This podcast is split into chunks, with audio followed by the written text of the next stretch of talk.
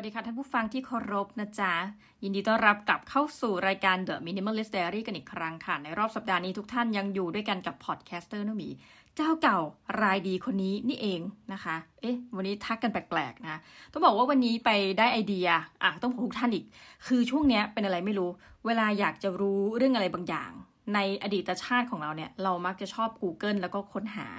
ซึ่งการค้นหาเนี่ย ก็ถ้าเกิดไปเจอเว็บไซต์อะไรที่แบบดูน่าเชื่อถือยกตัวอย่างเช่นนะแบบ Wall Street Journal New York Times คือสิ่งที่เราต้องการอะเราไปเจอตามเว็บนั้น หรือแม้กระทั่งอะบอกตรงๆนะคะวิกิพีเดียอะไรเงี้ยเราก็จะไปค้น เพราะว่าเราก็รู้สึกว่ามันก็อาจจะมีพอค้นเสร็จเนี่ยเหมือนกับสมมติวิกิพีเดียพูดถึงประเด็นนี้ แล้วก็มีการอ้างอิง เราก็จะไปดูที่ว่าอ้างอิงเนี่ยเขาเอามาจากแหล่งไหนอะประมาณนี้เนาะก็คือในวิถีชีวิตเดิมเนี่ยเราจะหาคำตอบจากนั้น แต่ช่วงนี้เป็นอะไรไม่รู้ทุกท่าน ถ้าเราสนใจอะไรบางอย่างเนี่ย กลายว่าจะเหมือนกับไปโหลดเอกสาร แล้วก็อาจจะเหมือนกับทำร้ายธรรมชาตินิดนึงนะก็คือปริ้นเพราะว่าเป็นคนอ่านในแบบพวกหนังสือแบบคือเหมือนจะอ่านในมือถือก็ไม่ได้นะ เราเองก็ไม่มี iPad อีกสิ่งที่สะดวกที่สุดจริงๆนะนี่ต้องแบบขออภัยทุกท่านในฐานะ ผู้จัด minimalist ก็คือการปริ้นเป็นกระดาษเนี่ยแหละค่ะ แล้วก็เอามาอ่านนะแต่เมื่อไรก็ตามที่อ่านเสร็จแล้วเนี่ยส่วนหนึ่งเราก็ยังจะเก็บเอกสารจำนวนนี้อยู่เนาะ แล้วก็ส่วนหนึ่งถ้าแบบอ่านเสร็จแล้วใช้ทำธุระเสร็จแล้ว เราก็จะนำไปมอบให้กับคณะกลับคืนในการที่จะนำไปแบบอะไรก็ไม่รู้อะเอาไปขายต่อไปชั่งกิโลต่อไปนะคะ เอาละโอเค เอกสารฉบับนี้มาสืบเนื่องมาจากว่าเราจะไปจัดกิจกรรมหนึ่งให้กับคณะ จะเรียกว่าคณะก็ไม่ถูกอาจจะเป็นระดับเกือบจะมาหาวิทยาลัยแล้วโดยร่วมกับองค์กรอื่น แล้วเราก็มีความรู้สึกว่าหลายคน เวลาเราจะไปประชาสัมพันธ์ในกิจกรรมที่มันค่อนข้างจะใหม่ในวงเล็บสายตาเรานะ เพราะว่าเท่าที่ดำรงชีวิตมา คิดว่าเอาของคณะก่อนไม่น่าจะเคยจัดกิจกรรมนี้ แล้วเราจะทำยังไงดีให้ดึงผู้ที่สนใจ ซึ่งไม่ใช่เฉพาะนักศึกษานะจ๊ะแต่เป็นทุกคนเลยที่แบบอ่านข้อความของเราเนี่ยเข้ามาร่วมกิจกรรม ซึ่งตอนแรกอะ่ะเราคาดหวังว่าน่าจะมีคนมาร่วมสักสิบคน แต่ไปมา เราก็เว้นเองว่าเฮ้ยสิบคนเนี่ยมันน้อยไป เราอยากจะได้สักยี่สิบ ตอนนี้ก็เลยมาพารานอยเอง เพราะว่าจะเริ่มเหมือนกับลอนช์ว่าอยากให้มาสมัครกิจกรรมนี้นะคะ แต่ว่าคนอาจจะแบบไม่รู้ว่ามันคืออะไร แล้วก็ไม่แน่ใจว่าควรจะเข้าร่วมดีไหมนะเราก็เลยแบบทำยังไงดี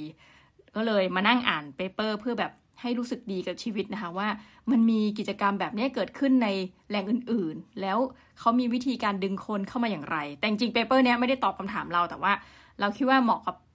มาเล่าเนาะ ให้กับรายการ The Minimalist Diary นะจ๊ะ โอเค paper ฉบับนี้มีชื่อว่า Freedom as Ethical Practices on the Possibility of Freedom Through Freeganism and Freecycling in Hong Kong นะคะ เขียนโดยคุณลอเรตตาเล้งตักหลู่เอาละซึ่ง โอเค เราก็คาดหวังว่าจะอ่านชื่อท่านผู้เขียนถูกนะ แล้วก็ตีพิมพ์ในวารสารที่มีชื่อว่า Asian Anthropology อะพอพูดถึง anthropology ปุ๊บนะเราก็คิดตั้งแต่แรกตอนที่จะดาวน์โหลด paper นี้มาเลยว่า วิธีการเก็บข้อมูลต้องเป็นวิธีการที่เราคุ้นชินนะคะนั่นก็คือเป็นสาย ethno นะคะ ซึ่งทุกคนก็จะแบบเอ๊ะสาย ethno คือหลายคนถ้าแบบเป็นสายวิทย์มาก็จะเอ๊ะethno นี่เคยได้ยินแต่ว่าไม่แน่ใจว่าทำอย่างไรนะคะ ethno ก็เป็น ethnographic study พูดง่ายๆคือเหมือนกับเราเข้าไปสมมุติเราจะแบบมี area ที่เราจะศึกษาเนาะ ยกตัวอย่างเช่น ถ้าเราจะไปสืบค้นข้อมูลเกี่ยวกับปานามา การทำแบบ ethnographic study นี่ก็คือนะ ethnography เนี่ยเราก็จะเข้าไป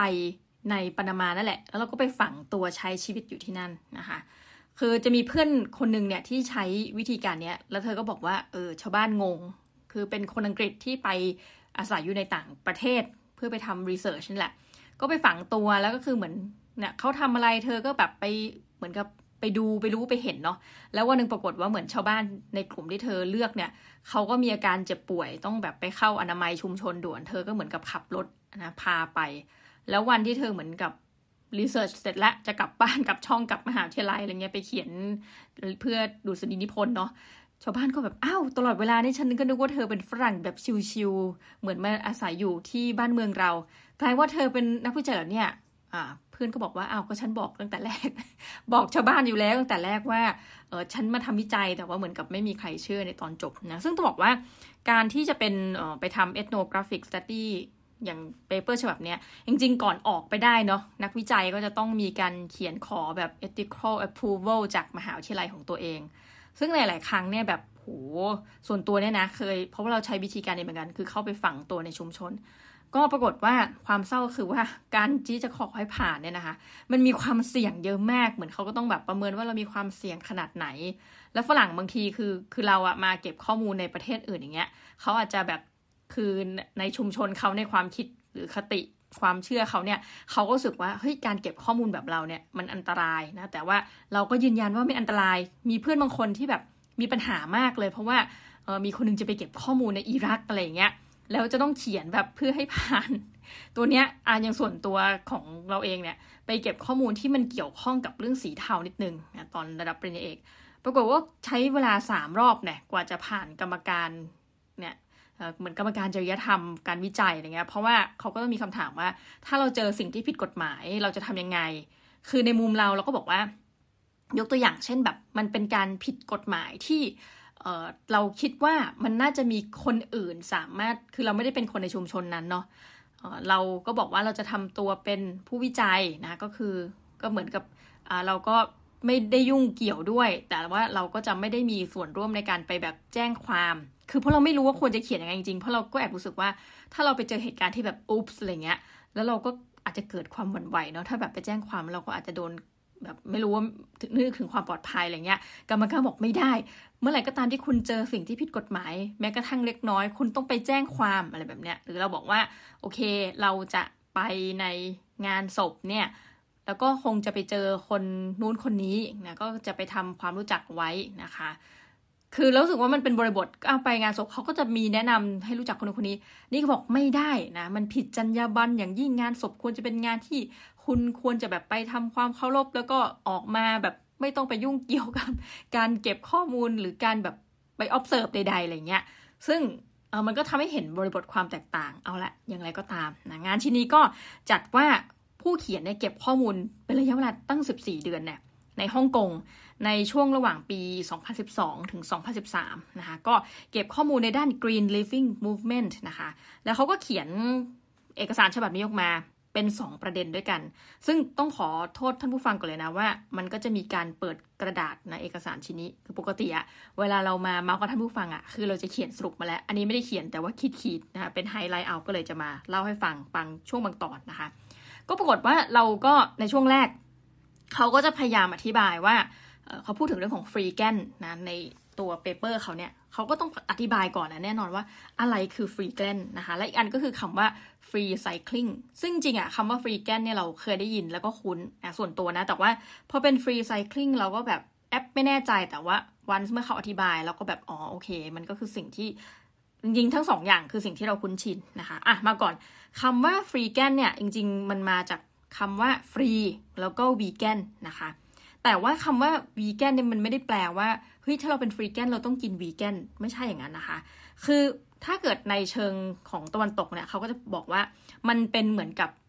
แม้จะเรียกลัทธิก็ไม่ได้นะมันเป็นเหมือนกับสิ่งที่ค่อนข้างจะต่อต้านในระบบบริโภคนิยมนะคะ แล้วก็กิจกรรมที่ทำก็ยกตัวอย่างเช่นเนาะการไปเหมือนกับหาของกินน่ะเนาะของที่มันถูกทิ้งแล้วอะไรเงี้ยตามถังขยะแล้วก็ยังอยู่ในสภาพที่แบบทานได้นะปลอดภัย แล้วก็เอามากินนะคะ หรือแม้กระทั่งไปไกลนะในในมุมของ freeganism เนี่ยไปไกลจนถึงขั้นถ้าในต่างประเทศก็จะมีบ้านร้างบ้านอะไรเงี้ยสมมติเนาะคนย้ายออกไป มันก็ไปไกลถึงขั้นว่าโอเค ถ้าอย่างนั้นเราก็เป็น squatter นะคะมันเป็นศัพท์นะอย่างอังกฤษก็แบบ ก็คือพวกที่แบบไปอยู่อาศัยในบ้านล้างอะ่ะในบ้านที่แบบไม่มีคนอยู่แบบอยู่ฟรีอะไรว่าสั้นนะคะเขาก็บอกว่าอันนี้มันก็อาจจะเป็นพฤติกรรมของ พวกฟรีแกนทั้งหลายนะคะ แต่ว่าจริงๆอะในมุมของเราเองอะเวลาเราถึงคำว่าฟรีแกนเนี่ยส่วนตัวนะมักจะนึกถึงเรื่องของการกินซะมากนะก็คือการไปหาอาหารที่แบบเขาทิ้งแล้วนะเขาไม่ได้กินแล้ว ไม่ว่าจะเป็นจากถังขยะจากร้านค้าที่แบบมันจะมีช่วงแบบใช่ไหมสมมติร้านค้าต้องออกมาทิ้ง แต่อาหารเนี่ยมันก็ยังอยู่ในสภาพดีอะไรแบบนี้นะ ซึ่งก็จะลดปัญหาฟู้ดเวสต์นะ ถัดไปคำว่า free cycling นะคะบอกว่า free cycling เนี่ยมันก็จะเป็นการตรงกันข้ามคืออย่างแรกเนี่ยอย่างกลุ่มฟรีแกนเนี่ยมันแลดูเหมือนว่าเราจะไปหาแต่ของฟรีใช่ไหมแต่ free cycling เนี่ยมันเป็นได้ทั้งสองทางนะคะหนึ่งก็คือการให้นะคะอีกอันก็คือเป็นการรับสิ่งของฟรีนะคะก็เป็นเหมือนกันกลุ่มแลกเปลี่ยนสิ่งของเนี่ยในลักษณะนั้นนะคะ ซึ่งเขาบอกว่าโดยทั่วไปเนี่ยแล้วมันก็มักจะแบบอาการแลกเปลี่ยนมันจะสำเร็จได้ก็มักจะเกิดจากการที่แบบแลกเปลี่ยนใน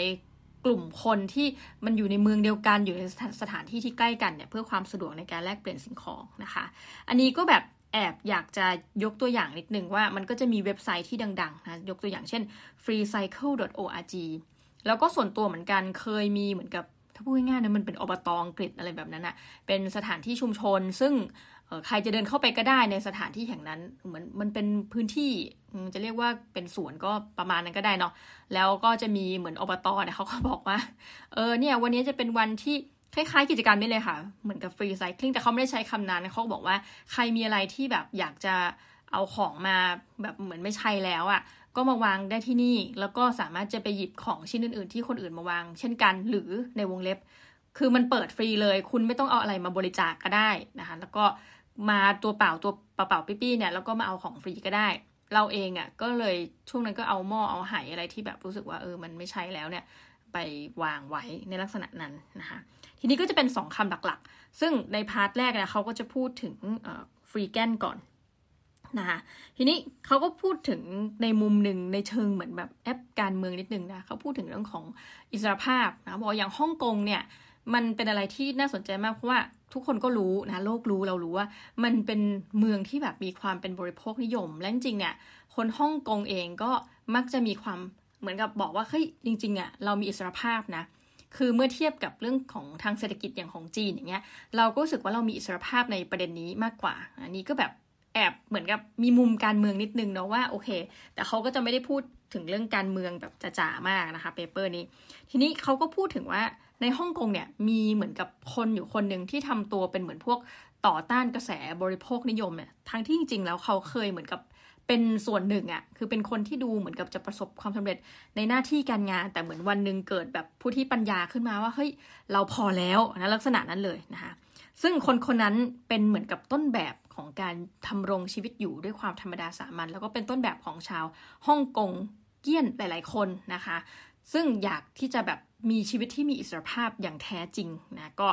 มองคนนี้ซึ่งปรากฏว่าพอเราอ่านเนี่ยทุกท่านเรารู้สึกว่าคนคนนี้มีสภาพชีวิตเนี่ยค่อนข้างที่จะคล้ายคุณโจรจันไดมากเลย เพราะฉะนั้นถ้าพูดแบบนี้มันก็หมายความว่าหนึ่งมีบางมิติของคุณโจรจันไดที่ชาวบ้านหนึ่งชาวบ้านสองอย่างเราเนี่ยนะคนทั่วไปคนทำงานออฟฟิศจะสามารถเหมือนกับใช้ชีวิตบางอย่างบางมุม ได้ในมิติของคุณโจรจันไดได้แก่ถ้าท่านมีพื้นที่นิดหน่อย ท่านก็ปลูกพืชผักสวนครัวเก็บไปกินเอง เป็นสิ่งที่คุณโจรจันไดทำถูกไหมในประการถัดไปในขณะเดียวกันท่านก็จะมีสิ่งที่ในฐานะคนเมือง ท่านไม่สามารถที่จะทำแบบคุณโจรจันไดได้แน่นอน หรือว่าต่อให้สามารถทำได้ เราก็รู้สึกว่าวิถีชีวิตแบบเนี้ยในมุมมิติหนึ่งถ้าท่านยังต้องไปทำงานเข้าออฟฟิศอยู่เนี่ย มันก็อาจจะไม่สมบูรณ์แบบนักยกตัวอย่างเช่น การอยู่ในบ้านดิน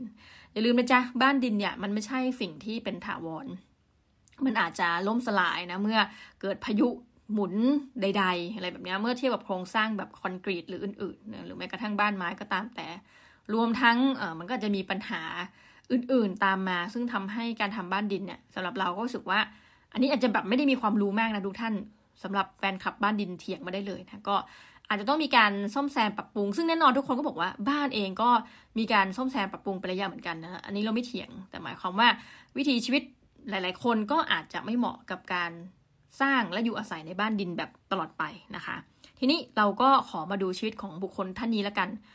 บุคคลท่านนี้มีชื่อหรือฉายาที่เขาเรียกกันว่า brother u นะคะแล้วเขาเรียกเขาว่าพี่ชายนะคะ พี่ชายอูเราก็ไม่รู้เขาเขียน au แล้วก็อ่านอู ไม่รู้ว่าเป็นอูอือหรืออะไรแบบนี้นะคะ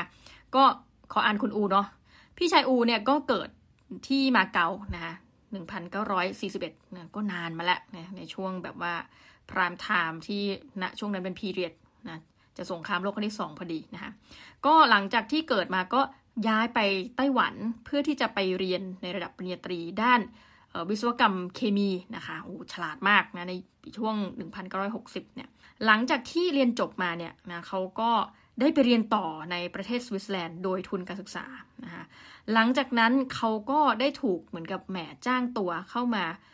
ทำงานนะคะในกลุ่มบริษัทที่มีชื่อว่า Formosa Plastic Group นะซึ่งบอกว่าเป็นกลุ่มบริษัทเกี่ยวกับนะการผลิตพลาสติกที่ใหญ่ที่สุดในโลกนะคะ เมื่ออายุเขาได้ย่าง 42 ปี เขาก็รู้สึกว่าโอเค ถึงเวลาละที่เขาจะลาออกจากการที่เขาทำงานในงานที่แบบจ่ายเงินได้อย่างดีนะคะเพราะเขารู้สึกว่าในมุมหนึ่งเขาก็มีความขัดแย้งในใจว่าต่อให้เป็นงานดีเงินดีเนี่ย แต่เขาอยู่ในอุตสาหกรรมที่มันก่อให้เกิดความเป็นพิษอะนะคะแล้วก็เขาก็เลยบอกว่าเป็นเช่นนั้นแล้วเขาก็เลยรู้สึกอยากที่จะเปลี่ยนชะตากรรมของตัวเองนะคะ เมื่อเขาได้ออกจากงานแล้วนะเขาก็ได้ใช้เวลาเหมือนอารมณ์แบบคนเกษียณอายุก่อนวัยมากนะตอนหลังจาก 42 42 43 44 45 46 47 ประมาณ 5 ปีนะคะก็เดินทางไปยังที่ต่างๆนะคะเพื่อไปดูอะสถานที่ที่เขาทิ้งขยะกันนะคะสถานที่ที่เขาไปรีไซเคิลของนะคะแล้วก็ไปองค์กรที่เกี่ยวข้องกับนะ พวกเรื่องสภาวะธรรมชาติอะไรแบบเนี้ยนะคะ ไปทั่วโลกเลยเพื่อที่จะหาคำตอบนะคะ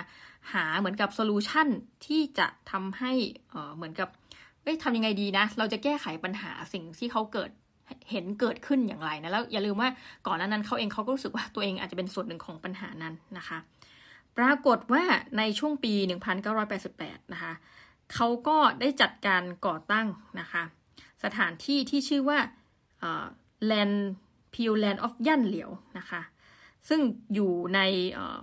หวยหุยเหรียญนนะคะ ในไต้หวัน ซึ่งเขาก็บอกว่าณที่แห่งนี้เขาสามารถที่จะโชว์ผู้คนว่า เอ้ย การดำรงชีวิตแบบธรรมดาสามัญนนะหรือที่เรียกว่า simple living เนี่ยมันจะทำลงอยู่ได้ยังไงในแบบทุกเมื่อเชื่อวันในชีวิตประจำวันของเรานะก็เหมือนกับเป็นสถานที่ตัวอย่างแล้วกัน แล้วก็เป็นสิ่งที่พี่ชายอูของเราเนี่ยใช้ชีวิตแบบจริง ๆ ด้วยนะคะ ซึ่งพี่อูเนี่ยเขาบอกว่า เอ้ย ชีวิตเนี่ยเขามีมีหลักการอยู่ 3 ข้อด้วยกันนะสำหรับ simple living ของเขานะคะข้อหนึ่งนะคะ ไม่ทำลายผู้คนนะะ do no harm to humans นะคะก็คือแบบเราว่ามีหลายมิติกันล้วกันที่ในแง่ทำอันตรายต่อคนเนี่ย มันมีได้หลายแบบอย่างการทำงานในบริษัทที่ผลิตสารเคมีอะไรเงี้ยเป็นต้นนะสำหรับมุมเรานะคะ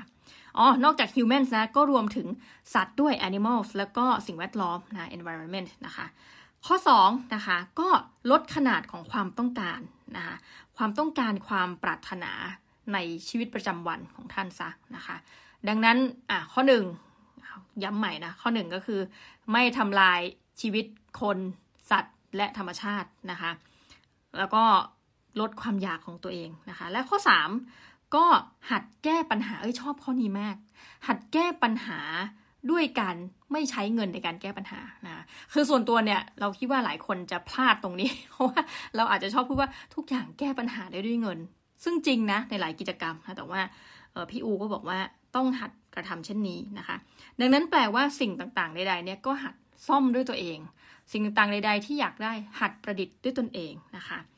พี่อูก็เลยบอกว่าอะ นอกจากนั้นเนี่ยเขายังมีกฎหนักกว่าเดิมนะก็คือว่าจะไม่ทานเนื้อเนื้อสัตว์ ไม่ทานจังฟู้ดนะคะอาหารขยะ และไม่บริโภคแอลกอฮอล์นะคะเออซึ่งต้องบอกว่าใครก็ตามที่มาอยู่ในดินแดนต้องห้ามของเขาเนี่ยเรียกว่าดินแดนต้องห้ามนะคะคือใครที่จะแบบมาอยู่แบบนะเหมือนมาชมมาอยู่กับเขาเนี่ยเขาก็ไม่ว่านะ แต่ว่ามีกฎนี่แหละก็คือว่าไม่กินเนื้อนะคะไม่กินจังฟู้ดและแอลกอฮอล์ ซึ่งนะคะมันก็เหมือนกับพี่ชายอูของเราเนี่ยกลายเป็นตัวอย่างของสังคมขึ้นมาซะงั้นนะคะ คือนอกจากแกจะเป็นตัวอย่างให้กับคนในไต้หวัน จริงๆก็กลายเป็นตัวอย่างของคนในฮ่องกงด้วยเช่นกันนะะ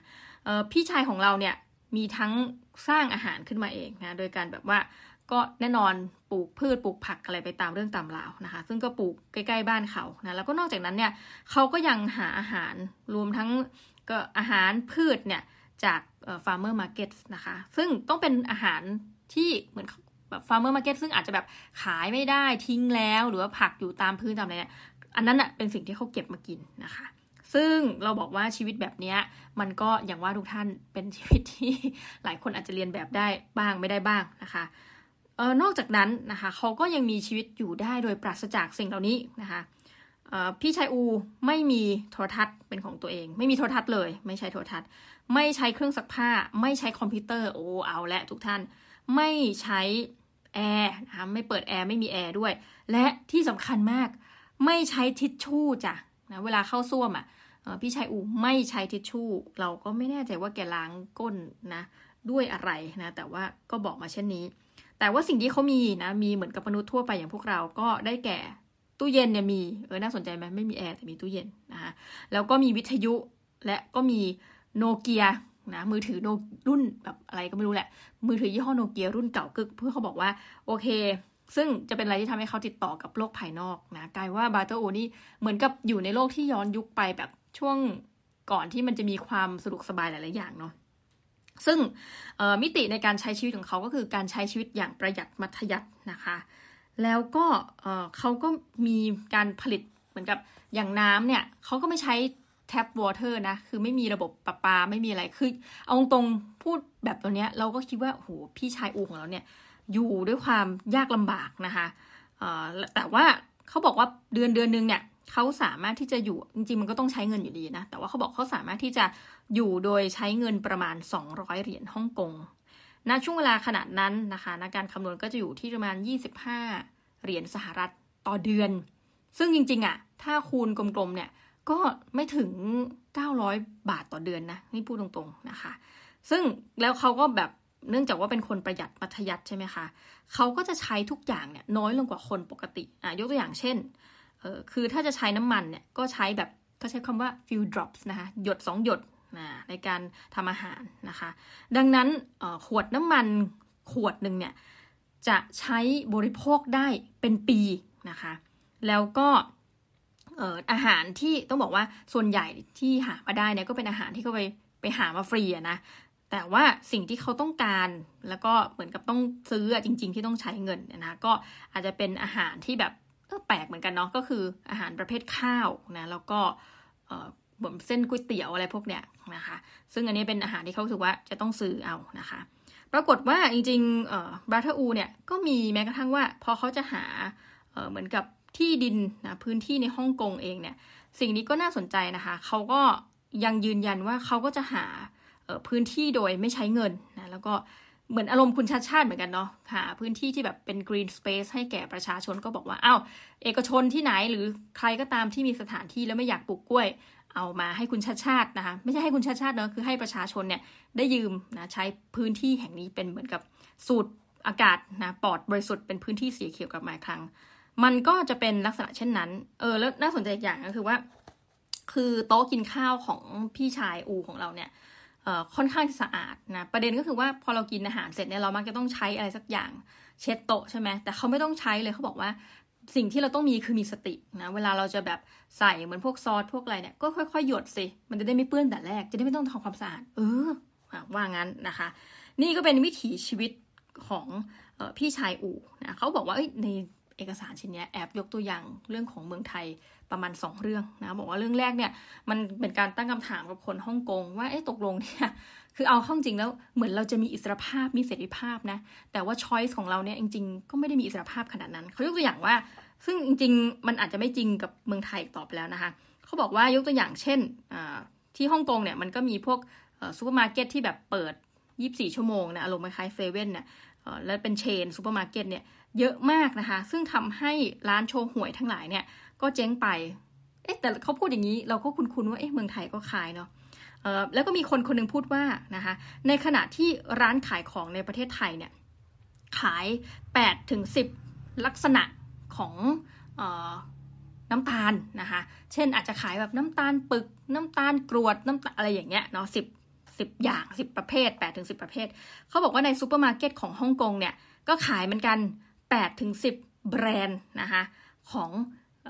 น้ำตาล แบบก็น้ำตาลเหมือนกันเนี่ยทุกน้ำตาลทรายขาวเนี่ยขายไปเลยแปดสิบแบรนด์นะขณะที่เมืองไทยมีความหลากหลายมากกว่านั้นนะคะ ซึ่งเขาบอกว่าเฮ้ยเราเนี่ยรวยนะนะฮ่องกงคนฮ่องกงเนี่ยรวยนะ แต่เราจนเพราะว่า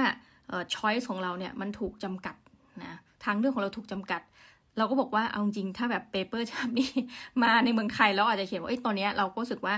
ช้อยส์ของเราเนี่ยก็อาจจะถูกจำกัดลงเหมือนกันนะเพราะว่าโชว์หวยก็ ล้มหายตายจากไปค่อนข้างเยอะนะคะ หมดละเรื่องของฟรีแกนทีนี้มาเรื่องของฟรีไซคลิงมั่งนะอย่างที่บอกว่าฟรีไซคลิงเนี่ยมันเป็นเรื่องของการใครจะแบบเอาของที่ไม่ได้ใช้แล้วนะคะมาเหมือนกับกระบวนการมีทั้งแลกเปลี่ยนเนาะทั้งเป็นผู้รับก็ได้ เป็นผู้ให้ก็ได้นะคะแล้วก็ใครก็ตามที่สมมติมันจะเกิดเหตุการณ์ไหนบ้างยกตัวอย่างเช่น เราย้ายประเทศเราย้ายถิ่นที่อยู่อาศัยนะเราก็รู้สึกว่าเฮ้ยของมันยังดีอยู่ก็เหมือนกับมาแลกเปลี่ยนกันนะคะ ตรงเนี้ยอย่างที่บอก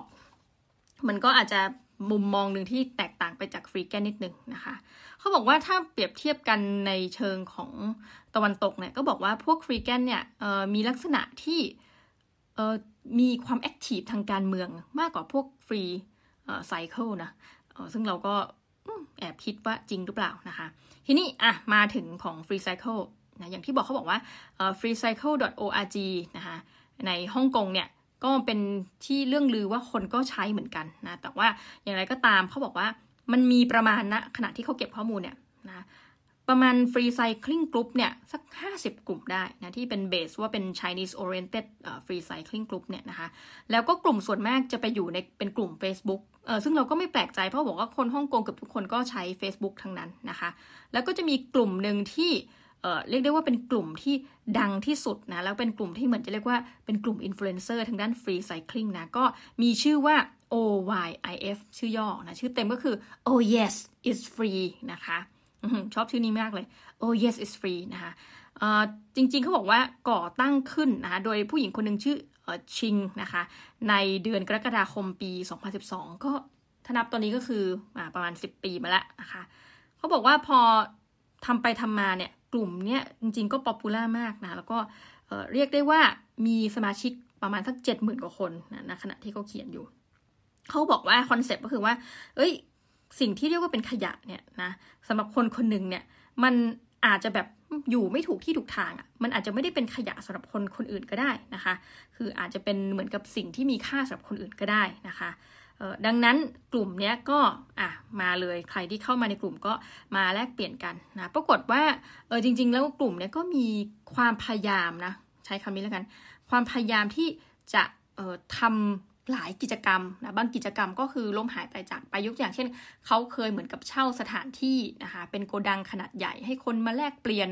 สิ่งของมาวางสิ่งของทิ้งไว้เลยใครจะมาเอาก็หยิบไปนะ มาทำอาหารกันมาคุยมาเมาส์มอยในคนที่ชอบอะไรเหมือนเหมือนกัน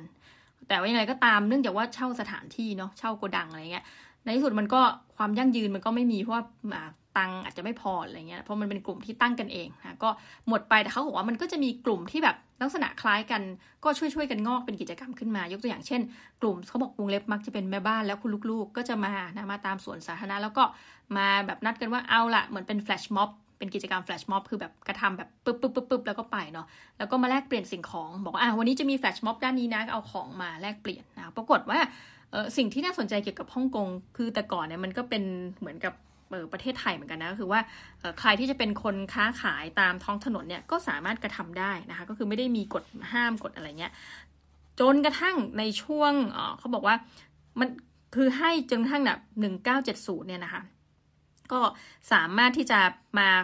ขายนู่นขายนี่ได้เนาะแต่ว่าพอฮ่องกงเนี่ยเหมือนกับเปลี่ยนตัวเองนะกลายเป็น Asia World City เนี่ยนะคะเขาก็บอกว่าหลังจากนั้นเราก็จะค่อยๆ เห็นการล้มหายตายจากไปของคนที่ขายของนะตามรายทาง คืออย่างหนึ่งรัฐก็คงจะเรียกฮ่องกงเป็นรัฐก็เดี๋ยวจะดราม่าเนาะเหมือนว่าตัวรัฐบาล ของฮ่องกงก็คือพยายามจะกำจัดสิ่งที่เขาอาจจะเห็นว่าเฮ้ยจริง ๆ มันคือคุณค่าหลายคนอาจจะบอกว่ามันคือคุณค่าเนาะอย่างสิงคโปร์ก็คือจัดพวกผู้คนที่ขายของเนี่ยให้ไปอยู่มันเป็นลักษณะเป็นโรงอาหารใช่ไหมคะอยู่ร้านติดๆกันแล้วก็มีสถานที่นั่งเออมันก็คือการจัดระเบียบเมืองในลักษณะหนึ่งเนี่ยนะคะก็กลายว่ากลุ่มเนี้หายไป ดังนั้นคนที่ทำแฟลชม็อบเนี่ยเขาก็บอกว่าต้องมีป้ายเอาไปด้วย เพราะว่าเดี๋ยวตำรวจมาจับ นะ คือเขาห้ามขายของตามทางตามพื้นที่สาธารณะนี่ใช่ไหมก็ต้องมีป้ายว่า เอ้ย เราไม่ได้ขายของกลุ่มนี้เรามาฟรี แล้วเราก็เหมือนกับมาจัดกิจกรรมเดี๋ยวเราก็ไปนะคะ มันก็เป็นอะไรที่ตั้งคำถามในเชิงมิติทางการเมืองได้เหมือนกันนะว่า เอา้าที่สุดแล้วเนี่ยไหนบอกว่าเฮ้ยเมืองนี้มันแบบกิจกรรมทางเศรษฐกิจยังมีฟรีดอมอยู่ไงนะคะอิสรภาพฉันไปไหนเนี่ยไก่แค่จะมาเออแบบแบบยกของให้ฟรีเนี่ยยังต้องเอาป้ายมาเพื่อที่จะบอกเลยนะประมาณนั้น ซึ่งจริงเนี่ยกลุ่ม Oh Yes is Free เนี่ยเราชอบไอเดียเขามาก คือนอกจากการแลกเปลี่ยนสิ่งของนะสมาชิกในกลุ่ม Facebook ซึ่งฮ่องกงเนี่ยข้อดีประการหนึ่งคือเกาะมันไม่ได้มีขนาดที่แบบใหญ่ยาวอะไรมากเนะคนก็สามารถเดินทางไปมาหาสู่กันแลกเปลี่ยนของกันได้อย่างสะดวกโยทินนะแต่ว่ามันมีกลุ่มที่เหมือนกับเป็นลูกแบบ subset subset ตั้งชื่อว่า oh yes it can be fixed นะคะก็คือใช่เลยนะคะ มันซ่อมได้คือนอกเหนือจากการที่คนมาแลกเปลี่ยนสิ่งของก็กลายว่ามาแลกเปลี่ยนเหมือนกับ skills เนาะให้กันละกันนะ oh yes it can be fixed ก็คือว่าใครมีอะไรที่แบบ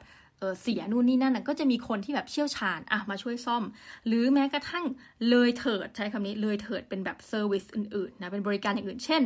การแบบแบบ proofreading เฮ้ยเราชอบมากนะ แก้ไขคำผิดนะคะ การติวภาษาอังกฤษนะคะ การทำผม หรือว่าใครที่แบบ เอ้ย ของอย่างเงี้ยนะ เดี๋ยวจะไปเสียเงินทำไม การเปลี่ยนแบตเตอรี่นะคะ เวลานาฬิกาท่านแบตหมดอย่างเงี้ย ก็จะมี